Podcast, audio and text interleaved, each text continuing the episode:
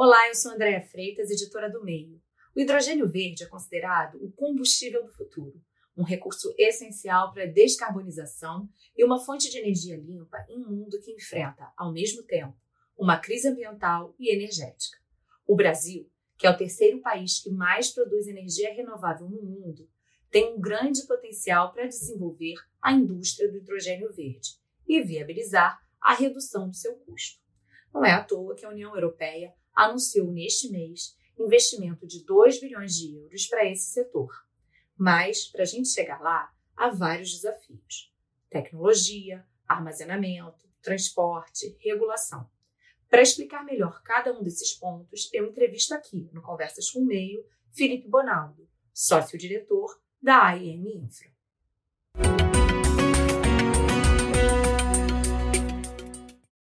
Felipe, como primeira pergunta aqui desse nosso papo de hoje, eu queria que você explicasse para gente o que, que é o hidrogênio verde, né? O que, que é esse chamado combustível do futuro? Explica um pouquinho para gente o que, que é isso. Muito bom, Andréa. Primeiro, prazer aqui estar tá batendo um papo com vocês hoje. Hidrogênio verde, é, ele nada mais é do que um combustível que se dá a partir da separação da molécula de hidrogênio dentro de alguns elementos. Então, quando a gente olha a água, por exemplo, a gente tem o H2O. Então, o hidrogênio é a separação, quando a gente olha na água, do hidrogênio em relação ao oxigênio. Então, esse hidrogênio tem um alto poder calorífico. E esse alto poder calorífico é utilizado para a gente, é, dentro dos nossos, é, dentro da nossa nosso sistema de maneira geral. Então, quanto maior o poder calorífico, mais a gente pode usar como um combustível, como uma energia. Então, quando a gente separa essa molécula do hidrogênio da água, a gente tem essa molécula pronta para ser utilizada, e aí você pode usar em N fatores diretamente com a molécula, ou até mesmo depois você transformar essa molécula numa visão de energia elétrica também. Então, você volta de novo essa molécula para uma energia elétrica. Mas, idealmente, quando a gente fala de hidrogênio, é essa molécula que é a separação da molécula de hidrogênio com alto poder calorífico para você utilizar onde você precisa de energia.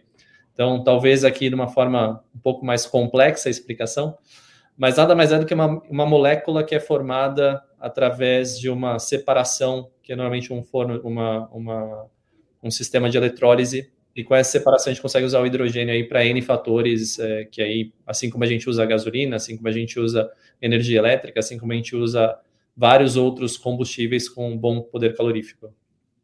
Tá. E como é que é feita essa produção? Né? Essa molécula ela é separada. Hoje em dia é, já existe né, é, o hidrogênio cinza, não é isso? Que é o que é feito a partir da, da, dos combustíveis fósseis. Eu queria que você explicasse um pouquinho essa, esse, essa produção que transforma esse hidrogênio num hidrogênio verde e não um hidrogênio cinza. Eu queria que você explicasse um pouco essa diferença para gente. Legal. É, e a pergunta é muito boa, porque quando a gente fala de hidrogênio, tem aí um arco-íris de cores, né? Tem gente que fala do amarelo, do lilás, do verde, do azul, é, e do cinza, que é o que é oriundo da própria exploração da, da indústria de óleo e gás. Quando a gente fala do hidrogênio verde, de novo, é a separação da molécula do hidrogênio. Uhum. A questão das cores é como se dá essa separação da molécula. Então, quando a gente fala do hidrogênio verde, por exemplo, a separação da molécula acontece a partir de fontes renováveis. Então, para separar a molécula, você precisa colocar dentro de, um, de, uma eletrólise, de um sistema de eletrólise, e esse sistema de eletrólise ele precisa de energia. Uhum. E aí essa energia que a gente tem no Brasil, que é energia renovável, que é a energia solar, a energia eólica, ela vai ser a fonte de energia para essa eletrólise para conseguir separar o hidrogênio da molécula de oxigênio. E as cores que a gente fala, o lilás, o verde, o azul, é tudo em função de qual a fonte de energia que você está utilizando para separar a molécula do hidrogênio e poder usar essa molécula de hidrogênio dentro do seu sistema de utilização. Então, quando a gente fala, por exemplo, do hidrogênio lilás, a gente está uhum. falando do hidrogênio oriundo de uma produção que venha de uma energia nuclear. Quando a gente fala do hidrogênio amarelo, a gente está falando da solar. Quando a gente está falando verde, são fontes renováveis.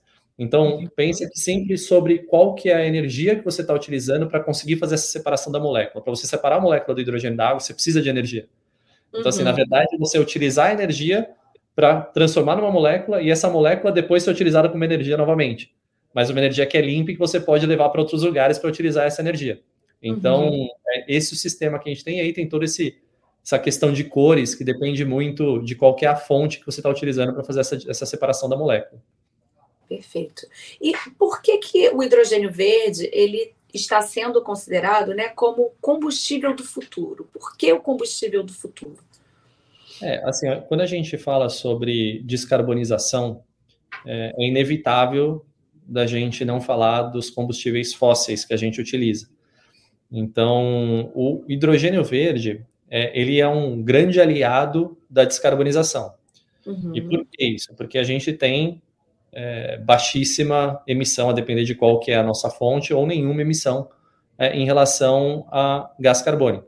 Uhum. E quando a gente olha essa molécula de hidrogênio, é, ela tem uma fonte quase que infinita de criação.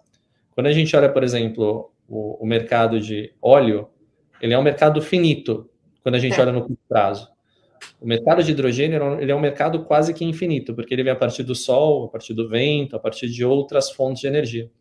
Então você tem uma componente dupla aqui. Primeiro, que é um mercado teoricamente infinito, e segundo, que é um mercado de baixa emissão de carbono.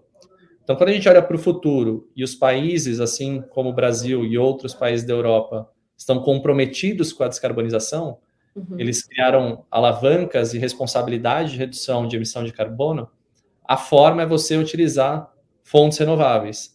Só que esses países, muitas vezes, eles não têm a capacidade que o Brasil tem de uhum. fonte renovável. Então, como você vai, como você vai utilizar a sua fonte? Através de uma molécula que você consiga transportar. Qual molécula? A molécula de hidrogênio. Assim como a gente transporta, por exemplo, o combustível fóssil. Então, quando a gente olha para frente, para descarbonizar a nossa matriz, para descarbonizar de fato é, e cumprir nossas métricas de descarbonização, o hidrogênio ele é um aliado fundamental. Eu não acho que ele é único, não acho que é, vai substituir 100% combustível fóssil, não acho que é isso, mas acho que ele é um aliado que entra com muita força na visão de descarbonização é, e descarbonização de maneira ampla, né? não local, mas descarbonizar diversos países que não têm a capacidade de produzir energia limpa. E essa fonte, né, para quebra dessa molécula, ela é, é a água necessariamente ou existem outras além da água para fazer essa eletrólise, essa quebra, essa separação do hidrogênio?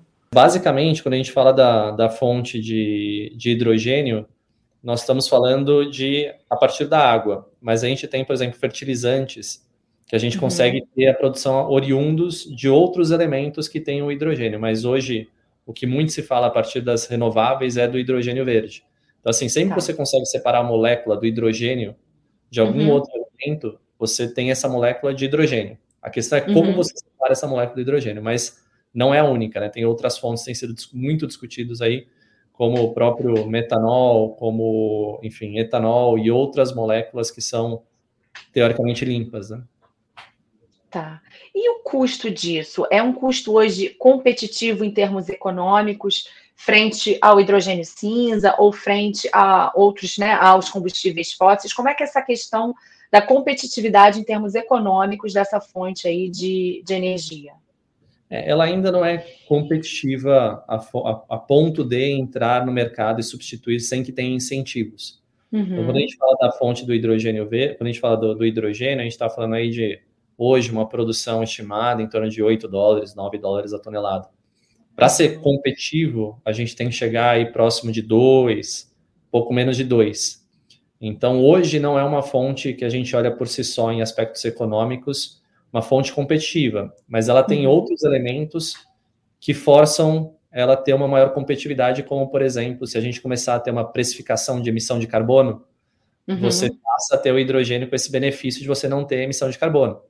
Então, certo. existem outros elementos que, quando somados, ajudam na competitividade, mas a gente ainda está longe de ser uma molécula competitiva. A gente ainda precisa de grandes avanços na indústria para ter equipamentos mais baratos, né, a redução do CAPEX que a gente fala. A gente uhum. precisa ter grandes avanços de operação e manutenção dessas unidades para reduzir o custo de operação e manutenção. A gente precisa ter discussões relevantes de aspectos tributários. A gente precisa ter reduções no custo de transporte, muitas vezes. Então, se a gente fizer uma comparação à energia eólica ou a solar, a eólica, sei lá, 20 anos, há 15 anos atrás, a solar há 10 anos atrás, elas também não eram tão competitivas como, elas, como elas eram hoje. Mas teve muito incentivo para seguir esse caminho. O hidrogênio vai ser o mesmo caminho. Hoje não é competitivo, hoje ainda precisa de incentivos para que você tenha uma competitividade. Tanto é que muitos dos projetos de hidrogênio são feitos com verba de P&D é, e uhum. não com uhum. verba de investidores. Mas no futuro, com o desenvolvimento da indústria, e o futuro não é um futuro de longo prazo, que a gente está falando, é um futuro de quatro, cinco anos, a tendência é uma redução significativa nessa produção, de, nesse uhum. custo de produção de hidrogênio, a ponto dele virar é, uma fonte competitiva. Né? De novo, não substituir, não acabar uhum. com as fontes, isso não, não é isso que, que nós acreditamos, mas sim ser mais uma possibilidade de uma fonte energética com preço competitivo para descarbonizar fundamentalmente a indústria, descarbonizar aí algumas frentes relevantes aí do, do nosso, nosso segmento. E a ideia, então, é ser um complemento ao que hoje é a eólica, a solar, enfim, é estar junto, né, formando também, fazendo parte dessa matriz energética. A ideia é essa, então? Sem dúvida. Ah, mesmo porque ele, ele é oriundo dessas energias limpas, né? Então, uhum. quando a gente olha a nossa matriz energética brasileira, a gente tem uma matriz energética relativamente limpa. 80% da nossa matriz é uma matriz limpa. Aonde que a gente ainda tem muita emissão? A gente tem muita emissão no transporte. Mas uhum. o transporte no Brasil, a gente precisa eletrificar ele ou será que a gente não pode usar o etanol? É, que certo. é um combustível de baixa emissão. Faz mais sentido a gente usar o etanol, criar incentivos uhum. para usar o etanol e outras, outros caminhos. Então, a depender da localização que você está e o que você quer descarbonizar, você vai ter fontes que são mais interessantes. E vão ter uhum. alguns locais que você vai continuar usando a fonte fóssil por muito tempo. Certo.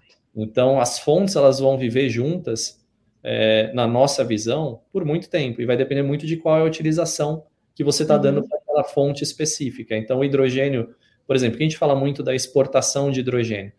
É, quando a gente olha no Brasil, o Brasil não tem uma necessidade tão grande é, de hidrogênio para descarbonização. A gente tem várias outras fontes, mas quando a gente olha a Europa, não tem tantas possibilidades como o Brasil. Então, o Brasil ele pode produzir o hidrogênio e exportar para a Europa para que seja utilizado. Então, como um complemento das energias que estão sendo produzidas no local. Uhum. Então, certamente as fontes vão coexistir. É, eu não sou do tipo de é, visão que acredita que o mercado de óleo e gás vai ser.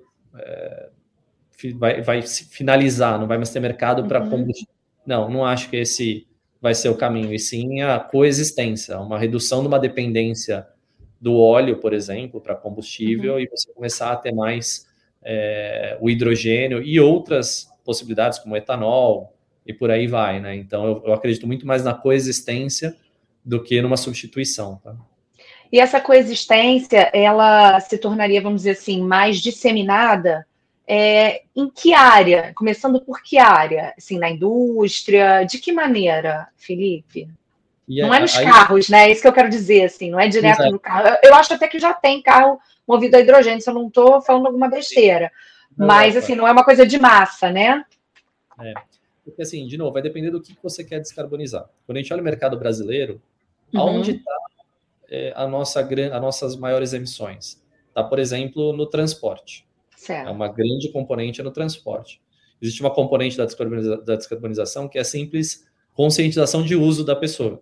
Uhum. Isso pouco fala, mas no plano de descarbonização também tem uma alavanca relevante que é a conscientização da população de ao invés de você usar seu ar-condicionado a 21 graus para esfriar a sala, você usar 22. Isso já certo. gera uma economia incrível. Então, a depender do que o país tem como é, emissão de carbono, uhum. de CO2, você vai utilizar diferentes moléculas. Quando a gente olha o mercado brasileiro, por exemplo, a gente tem uma questão relevante dos nossos fertilizantes, do mercado de agro, e a gente tem uma uhum. questão relevante do nosso mercado de transportes. Então, uhum. o hidrogênio ele pode auxiliar muito o Brasil a descarbonização do mercado de agro, dos fertilizantes. É, enquanto no transporte, pouco provável que a gente vai usar hidrogênio para o transporte. Eu não, não, me, não me parece fazer sentido. Mas quando você olha a Europa, por exemplo, por isso que esses carros movidos a hidrogênio, tem alguns na Europa, se não me engano, eu vi uma vez na França. Uhum. É, e na Europa, é, você não vai ter outras fontes. Então, talvez o carro movido a hidrogênio na Europa possa fazer sentido. Então, veja, vai depender muito de o que, que você quer descarbonizar e o que, que você uhum. tem de fonte de produção de energia limpa.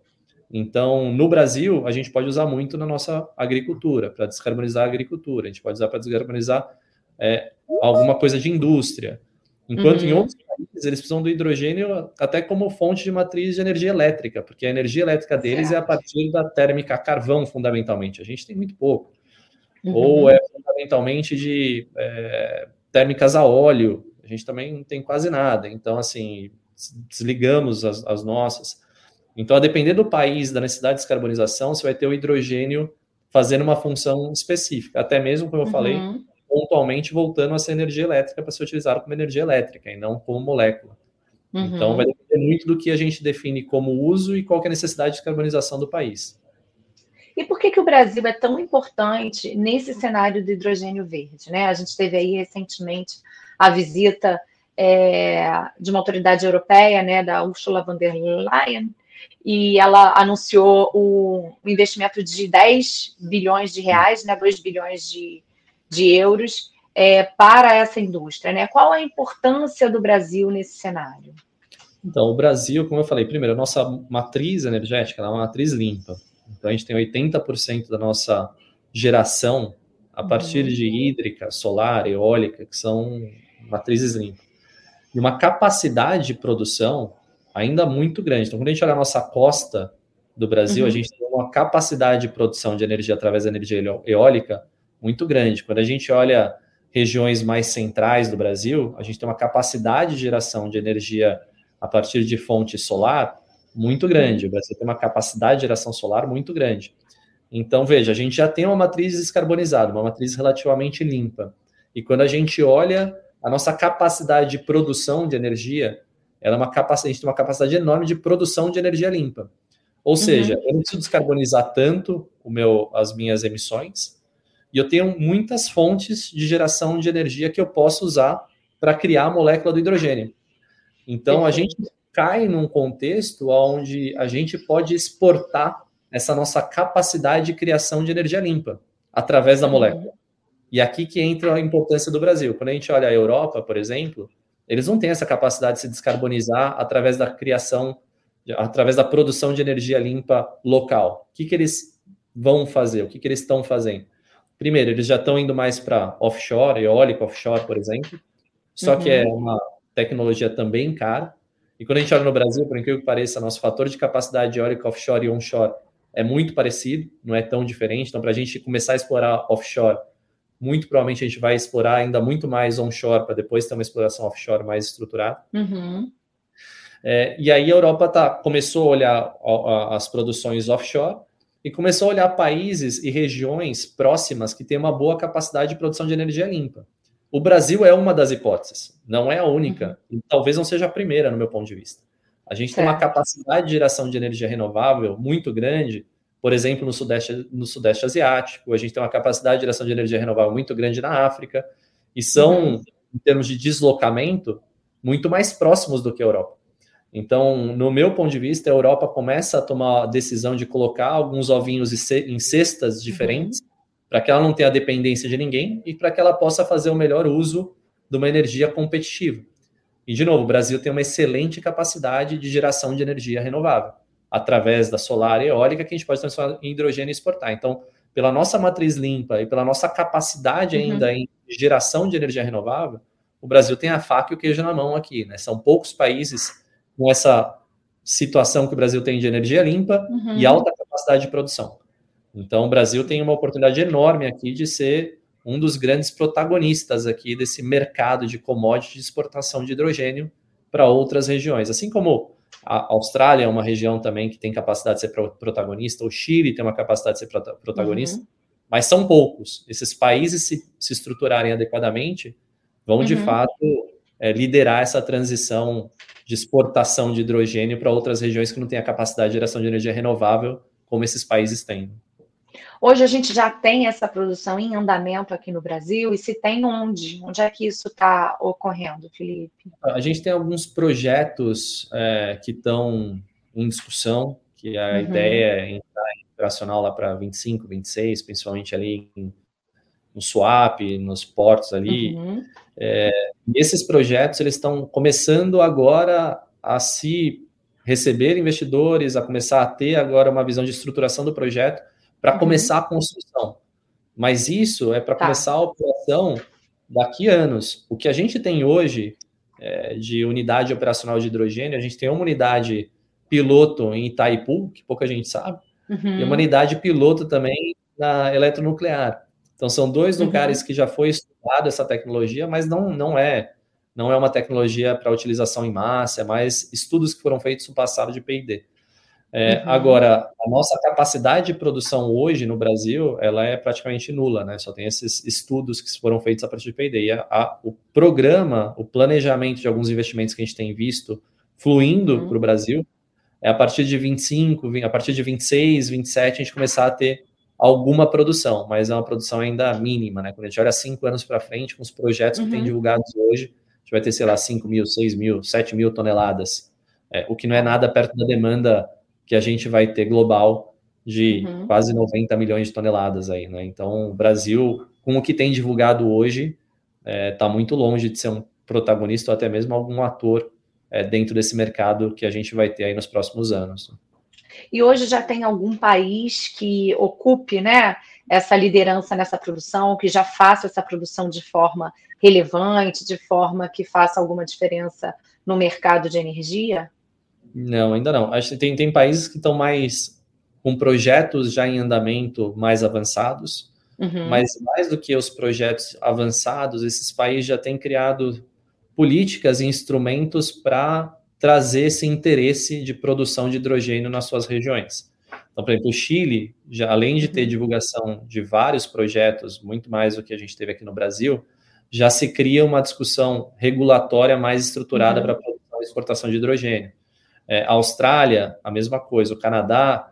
Então, você vê alguns países se preparando mais rapidamente do que o Brasil, mas nenhum ainda é protagonista, uhum. nenhum ainda tem produção em larga escala que vá auxiliar nesse curto prazo, mas estão todos seguindo nesse caminho. Certo. E você falou de uma demanda de 90 milhões de toneladas, não é isso? O... 90, nos próximos 10 anos, a gente vai ter uma demanda de 90 milhões de toneladas e uma oferta dos projetos uhum. que estão divulgados globalmente próximo a 50, 60 milhões de toneladas. Então, quando a gente vê os compromissos que os países assumiram para descarbonizar e calcula uhum. essa demanda, que eles vão necessitar de hidrogênio nesse, nessa caminhada de descarbonização, a gente chega perto dessas 90 milhões de toneladas. Agora, quando a gente vê os projetos já anunciados, e mesmo uhum. que todos os pra, fossem para frente, o que não é uma verdade, uhum. a gente tem 50, 40, 50 milhões de toneladas. Então, a gente tem um déficit ainda significativo. O que, que significa esse déficit? A gente tem duas possibilidades aqui nesse déficit. Ou a gente acelera a indústria e aumenta a produção, é um caminho. Uhum é um caminho difícil, mas é um caminho. E o segundo caminho é os países repensarem seus planos de descarbonização e seus compromissos que eles é, assinaram como país para descarbonizar, porque não vai ter uhum. capacidade de descarbonizar nessa velocidade se o mercado também de hidrogênio não acelerar. Então, uhum. eu acredito que talvez aconteça um pouco dos dois. Talvez alguns projetos vão acelerar e aumentar um pouco a oferta, mas a demanda nesse nível de descarbonização que os países se comprometeram, eu acho que a gente uhum. não vai alcançar eu acho que a gente vai ter que repensar, refletir, talvez fazer uma, uma, uma, um ajuste no prazo que nós demos aí para a descarbonização. Uhum. E você tem alguma ideia, assim, é, algum cálculo do potencial de produção do Brasil? Quanto a gente seria capaz de produzir para atender essa demanda aí nesse momento mais inicial? Então, não, não, não cheguei a calcular, mas assim, uhum. de novo, olha a nossa capacidade de geração é, eólica, nossa capacidade de geração solar, e pensa nisso off-grid, né? não pensando aí para a gente uhum. utilizar é, dentro do nosso grid. Assim, é, é difícil dizer qual que é o, a, a, capacidade que a gente tem de produção, porque a gente ainda tem alguns gigas de projetos eólico, alguns gigas de projeto solar que a gente pode transformar em hidrogênio. Então, assim, é, uhum. é, eu acho que aqui a gente não tem nenhuma limitante de curto prazo, pelo contrário, a gente tem muita capacidade de produção, mas uhum. nós fizemos um cálculo específico para isso. E diz uma coisa, como é que. Desculpa. Até aproveitando, imagine, até aproveitando isso sem entrar no offshore, né? Quando a gente entra no offshore, então, capacidade de offshore do Brasil é, é imensa. Então, uhum. assim, a uhum. nossa capacidade de geração, acho que hoje não é uma limitante, né, para a gente entrar nesse mercado. Acho que a gente poderia atender tranquilamente mercado. E o que, que a gente precisa para viabilizar isso? Né? É envolvimento do governo, das empresas, é financiamento? O que, que falta para esse mercado virar uma realidade né, num, num, prazo que é curto, pelo que você está explicando, né? Já, já a, necessidade, a demanda é uma demanda bem imediata. Se a gente fala de cinco anos, como você mencionou, é um tempo curto. O que, que a gente precisa para efetivamente poder fazer essa produção, exportar, enfim? Tornar isso uma realidade? Então, é, eu acho que tem alguns aspectos. Acho que o primeiro ponto que é relevante, é, olhando no ambiente global, ainda tem que ter uma regulação da taxonomia de tudo isso. Então, assim, a gente uhum. falou aqui de gás, amarelo, baixo, baixa emissão, sem emissão. Ainda uhum. tem muita incerteza sobre essa taxonomia e o que de fato é o hidrogênio limpo ou não. Então, acho que isso está sendo discutido agora. Então, acho que nos próximos meses aí vai ter uma visão um pouco mais unificada, global, sobre de fato o mercado de hidrogênio. Isso é um primeiro passo, mas aí todos estão dependendo disso. Quando a gente olha o que está na nossa mão para fazer no nosso país, eu acho que entra num primeiro, num primeiro instante para a gente pensar de fato numa política nacional de hidrogênio. Eu vejo muito Estado correndo, uma corrida de Estado contra Estado para atrair uhum. investidores. Mas o que a gente quer do nosso hidrogênio de curto prazo? A gente quer utilizar para fazer a nossa descarbonização é, uhum. por exemplo, da nossa, dos nossos fertilizantes, para a gente ter aí um, é, um, uma aceleração do nosso plano de descarbonização brasileira, ou a gente quer deixar só de fato que venham investidores produzir o hidrogênio aqui e mandar para outros países. Então, acho que o país precisa pensar um pouco o que a gente quer em relação a essa política de hidrogênio, como a gente quer utilizar. Uhum. E aí, um terceiro aspecto, aí começa de fato ver os incentivos do governo para isso, decidir o que, que eu quero e como eu quero utilizar, o governo deveria, de alguma forma, participar desse mercado, visto que é um mercado de alta capacidade de geração de riqueza para o país. E aí, como que a gente vai uhum. fazer isso? Vai fazer isso via incentivos fiscais, vai fazer isso via isenções específicas, via alguns incentivos para exportação. É, a gente pode pensar de N fatores. Então, no meu ponto de uhum. vista, tem questão global que precisa ser ajustada essa taxonomia e local. Eu vejo primeiro uma necessidade de a gente criar um plano de fato nacional do hidrogênio, daquilo que a gente quer fazer, e não só os estados correndo. E depois uhum. o governo, como que ele vai gerar incentivo a esse mercado. E gerar incentivo a esse mercado, a gente pode pensar não só em incentivo ao mercado, à produção do hidrogênio, mas toda a cadeia produtiva. A gente olha nos Estados Unidos, a gente teve no IRA, que foi recente divulgado, um capítulo específico para a visão de produção de hidrogênio. E pensando na cadeia, uhum. não pensando só no hidrogênio. Então, a gente tem que discutir no Brasil. A gente quer que a indústria esteja aqui no Brasil também? Ou a gente quer uhum. que a uhum. indústria fique na China como é solar? Ou fique em outro lugar como é a solar ficou na China? Então, se a gente definir que a gente quer trazer a indústria para cá também, que a gente quer ter grandes produções dos equipamentos e não só, assim como a gente fez, por exemplo, na indústria eólica, a gente pode uhum. tomar outras medidas como país para trazer esses incentivos para para essas indústrias se interessarem a vir para o Brasil. Então, eu acho que muito se passa o governo decidir o que ele quer sobre hidrogênio e começar a criar esse arcabouço, principalmente dos incentivos adequados e as facilidades que precisam criar para que venham de uhum. fato investimentos para cá. Agora, o que não está na nossa mão do Brasil, é, além dessa questão da nomenclatura, é muito a discussão do, do off-taker, né? Então, muitos falam do hidrogênio. Ah, vou produzir hidrogênio, mas vou começar a produzir se eu já tiver alguém que compre pelo menos 50% da minha produção. Mas quem uhum. vai comprar a minha produção? Ainda não tem ninguém. Então você fica aqui na velha máxima do ovo à galinha. Só que uhum. isso está travar em alguns locais. E aí o governo tem uma, eu acho que uma, uma responsabilidade aqui para participar desse mercado de auxiliar a destravar. E como se auxilia a destravar? Através desses incentivos, para você fazer o que fique mais competitivo, você fazer uma, uma fábrica de produção de hidrogênio aqui no Brasil e exporte uhum para off-takers que a gente pegue como parte para utilizar aqui no nosso país, é, como descarbonização da agricultura, e parte para a gente fazer a exportação é, para outros países. Então, acho que na nossa mão aqui a gente deveria se preocupar numa política nacional, pensar no que, que a gente quer em relação ao hidrogênio e aí sim desdobrar incentivos do governo para isso. E o governo já está, de alguma forma, lidando com esse assunto? Já tem alguma comissão, algum grupo que esteja trabalhando em cima dessa questão? Sim, já tem discussões. Eu acho que a, a, discussão do hidrogênio não é, não vem de hoje. Ela ganhou uma uhum. maior relevância recente, mas eu acho que ainda tem pouca atenção da relevância que esse mercado pode tomar. Então, a preocupação de curto prazo com esse mercado não me parece ser a agenda prioritária. É, uhum. O que eu uhum. acho que poderia pensar com uma agenda prioritária. Né? A gente tem outros desafios no nosso mercado de energia elétrica, por exemplo, que é os gargalos que a gente tem na transmissão, a dificuldade de escoar energia renovável do Nordeste para o Sudeste, que é onde a gente produz Sim. e onde utiliza. Então, o governo está muito focado nisso e pouco uhum. focado ainda no mercado de hidrogênio. E assim, difícil dizer uhum. que um é mais importante que o outro, só que os recursos para estudar isso são limitados no próprio governo. Então, quando você compete entre uma coisa e outra, você está pensando em resolver o problema de curto prazo, que é o problema do nosso uhum. sistema elétrico brasileiro, e não uma visão mais ampla. Então, eu vejo que aqui na agenda de prioridades do governo, não acho que hidrogênio é a primeira, é, uhum. mas eu acho que ela deveria ser vista como muito importante e acelerada para que a gente tenha essa política pública de hidrogênio. Agora a pergunta totalmente de leigo, né?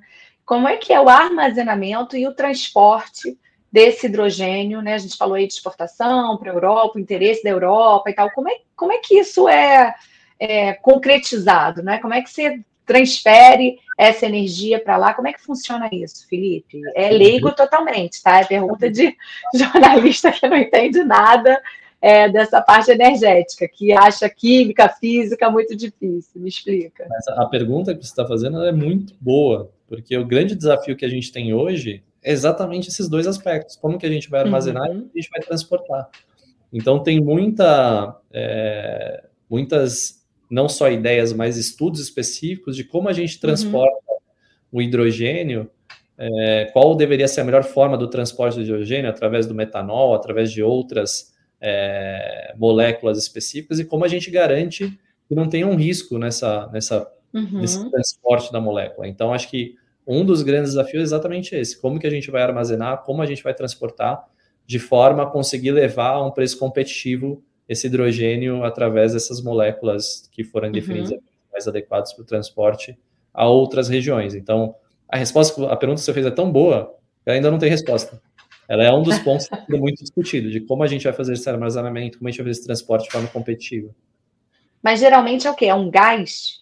É, fica Seria num gasoduto? Qual é a ideia, assim, geralmente? Assim, é, se a gente pensar no, no, no, cinza, que já existe, não é isso? Que já. Como é que é feito esse transporte? Só como uma analogia, talvez. Esse é, esse é um desafio, porque assim, quando a gente fala uhum. de transportar para a Europa, não dá para uhum. fazer um uhum. gasoduto. Não dá, é. Então é que quando a gente fala da utilização no mercado nacional, a gente tem outras, uhum. mas quando a gente fala para exportação, é, dificilmente a gente vai fazer essa exportação ou a gente não vai fazer essa exportação via gasoduto. Então, muita uhum. discussão, a discussão é sobre isso. Qual deveria ser o estado do transporte da molécula do hidrogênio? A gente deveria transportar uhum. ela através do, do metano ou outras moléculas que a gente consiga transformar numa visão, é, tra transformar numa, numa molécula que tem uma melhor capacidade de transporte e aí sim levar uhum até essa, essas outras regiões que vão consumir. Então, isso muito se discute da qual vai ser a necessidade e onde. Mas a gente está falando uhum. aqui de uma molécula de gás, fundamentalmente. Né? A gente está falando igual gás, né? de gás. Né? E aí a gente, tem essas, a gente tem esses transportes, quando a gente faz esses transportes de, de gás, a gente muitas vezes transporta para uma molécula líquida e depois volta para o gás novamente. Então, é feito muito esse transporte nesse formato que a gente fala do próprio, dos próprios uhum. transportes atuais. Né? E é possível assim quantificar o quanto ainda precisaria ser investido para que essa indústria ela se torne concreta aqui no Brasil, tanto em termos de governo, em termos de investimento do governo, né? Eu até citei esse investimento aí europeu de 2 bilhões de euros. É, quanto a gente precisa para tirar isso do papel e tornar uma realidade? Vocês têm alguma ideia?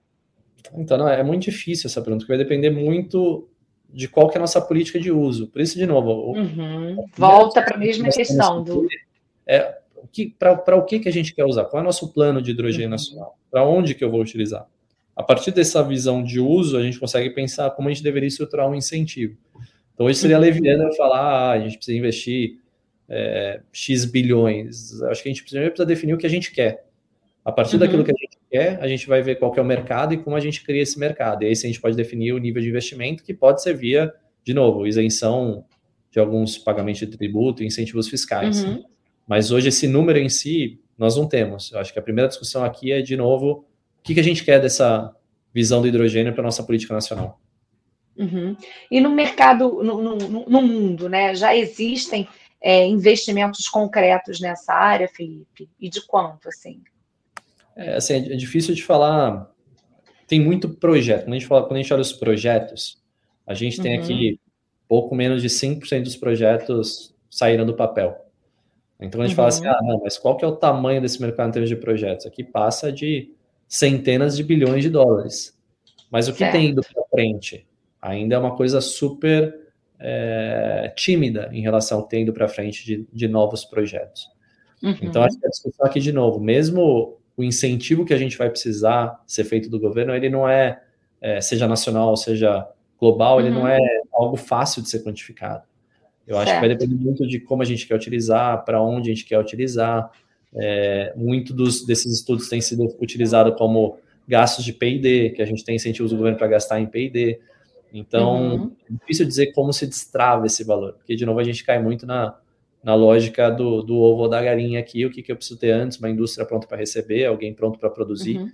É, mas a hora que a gente, essas equações, elas começarem a acontecer, elas vão evoluir muito rápido. Então, elas tendem uhum. a engrenagem mais devagar, e na medida que elas entrem em, em ritmo, elas evoluem muito rápido. Uhum. Então, não tenho esse valor de investimento é, que deveria ser feito global, mas a gente está falando aqui de um mercado é, de centenas de bilhões de dólares tranquilamente, o que seria é, muito bom para qualquer país, né, de participar desse mercado. E a perspectiva é que esse mercado ele seja algo mais concreto em quanto tempo, mais ou menos? 5, 10 anos? Daqui a 10 anos a gente está é, falando. É a perspectiva que a gente tem hoje é algo então entre 5 e 10 anos, a gente começar a ter é, uma produção mais efetiva. Se a gente vê as publicações que uhum. tem sido muito se fala de uma oferta daqui 10 anos de 50 milhões de toneladas. Então, uhum. é muita coisa. A gente tem uma oferta daqui 50 milhões de toneladas de 10 anos, significa que a indústria, de fato, evoluiu muito bem. É, certo. Mas será que isso vai ser possível? Ainda não é tão simples assim, porque, de fato, tem que ter gente disposta a arriscar capital. Uhum. E o que uhum. é arriscar capital? É, ah, significa que o mercado não vai existir? Não.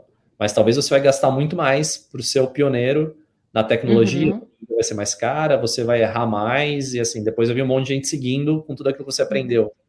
Então, quem está tá disposto a arriscar o capital? Como está disposto a arriscar o capital? Então, quando a gente olha nos próximos 10 anos, a gente realmente acredita que vai ter já um movimento de hidrogênio, mas é, a, o volume de produção, se 50 milhões de toneladas, 30 milhões de toneladas, você uhum. tem, difícil de dizer, mas a verdade é que já vai ter uma produção, já vai ter uma comercialização e já vai ter um consumo. E esse tempo de desenvolvimento ele é comparável, por exemplo, com o que se gastou para o desenvolvimento da eólica e da solar, ou não? É um tempo mais curto ou mais longo? É, é uma comparação difícil essa, porque quando a gente olha numa ótica de, poxa, a, o desenvolvimento da energia solar, ela aconteceu relativamente rápido. Uhum. É, por que aconteceu relativamente rápido? Porque a gente não tinha, por exemplo, o desafio de transporte, de armazenamento, assim, desafios que não existiam. É, mas ao mesmo tempo a tecnologia ela é exponencial. Então, uhum. tecnologias que antes demoravam uma evolução do iPhone de 10 anos para cá, olha de um em um ano, assim, como evolui muito mais rápido a tecnologia. Sim. Então, tem por um lado um desafio maior, do meu ponto de vista, do, do que o mercado solar e eólico, mas por uhum. outro lado, tem uma, uma, um conhecimento tecnológico também muito maior. Então, é difícil precisar, mas imagino que vai ser algo similar ao que foi eólica e solar, mas fundamentalmente porque a gente tem essa capacidade de desenvolvimento tecnológico agora muito maior do que a gente tinha no passado. Uhum. Mas, em contrapartida, a gente tem desafios que a gente nunca tinha atuado, que é no transporte, no armazenamento, que não era algo comum é, uhum. de energia renovável. Né? Claro que a gente tem armazenamento de hídrica, mas é outra história. Quando a gente olha de fato Sim armazenar é, nesse sentido de hidrogênio é muito mais complexo. Né? E quando a gente fala dessa tecnologia, hoje já existe algum país ou alguma empresa que seja o líder no pensar, no desenvolver essa tecnologia, ou que esteja mais preocupada, ou isso ainda é, como eu posso dizer, esse incentivo, por exemplo, europeu, que não é só para o Brasil, é para outros países também. Tipo, vamos tentar com todos e ver quem consegue primeiro. Eu acho que hoje tem uma corrida, né? E tem natural empresas que já têm um, uma visão tecnológica mais desenvolvida. Então, uhum. Então, as empresas já participam do mercado eólico, participam do mercado solar, participam do mercado hídrico. Essas empresas estão estudando, porque é um novo mercado é, que vai se abrir para elas. Então, a gente vê é, uma série de movimentações da indústria nesse sentido. É, alguns países é, investindo de uma maneira mais é, incisiva, como a gente olha a China, olha os Estados uhum. Unidos, mas são países, de maneira geral, mais ricos e que costumam investir mais, ainda que as apostas possam não trazer retorno. Uhum. É, mas ninguém ainda com grande destaque, né? Porque hoje, para você ter grande destaque, você não precisa fazer muita coisa também, né? Porque é, uhum. o, o, o, pouco no nada é muito. Sim. Então, como a gente não tem quase nada em lugar nenhum, o pouco que alguém faz é bastante. Então, uhum. a gente vê uhum. algumas movimentações, mas, assim, difícil dizer como que vai funcionar esse centro de gravidade? Vai estar mais na China, mais nos Estados Unidos, mais na Europa, os uhum. fabricantes?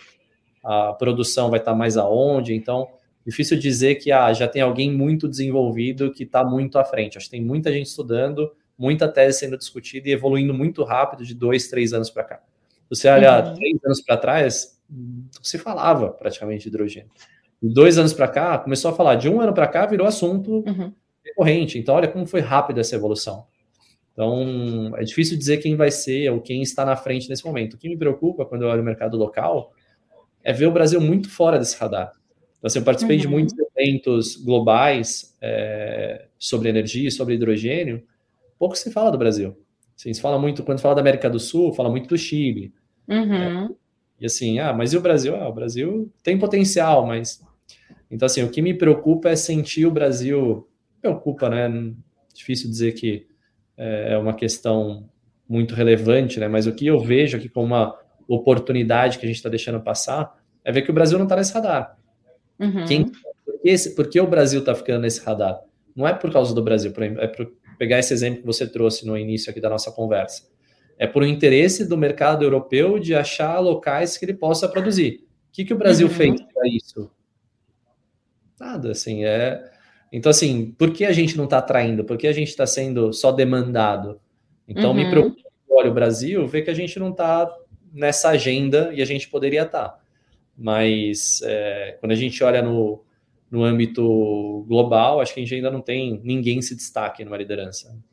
E para a gente estar nessa agenda, né, para a gente estar nesse radar, a gente precisa fazer o quê? É fazer essa mobilização, envolver o governo, é ter uma política, uma regulação. É isso que a gente precisa fazer, Felipe? Exatamente isso. É começar com uma discussão do governo, entender o que a gente quer sobre a nossa é, visão de produção de hidrogênio, entender o que, que a gente quer descarbonizar e como, é, e entender onde que a gente vai colocar os incentivos, onde a gente vai colocar fichinhas para desenvolvimento. Então, de novo, eu quero que a indústria venha para cá, tá bom, então o que eu vou fazer para isso?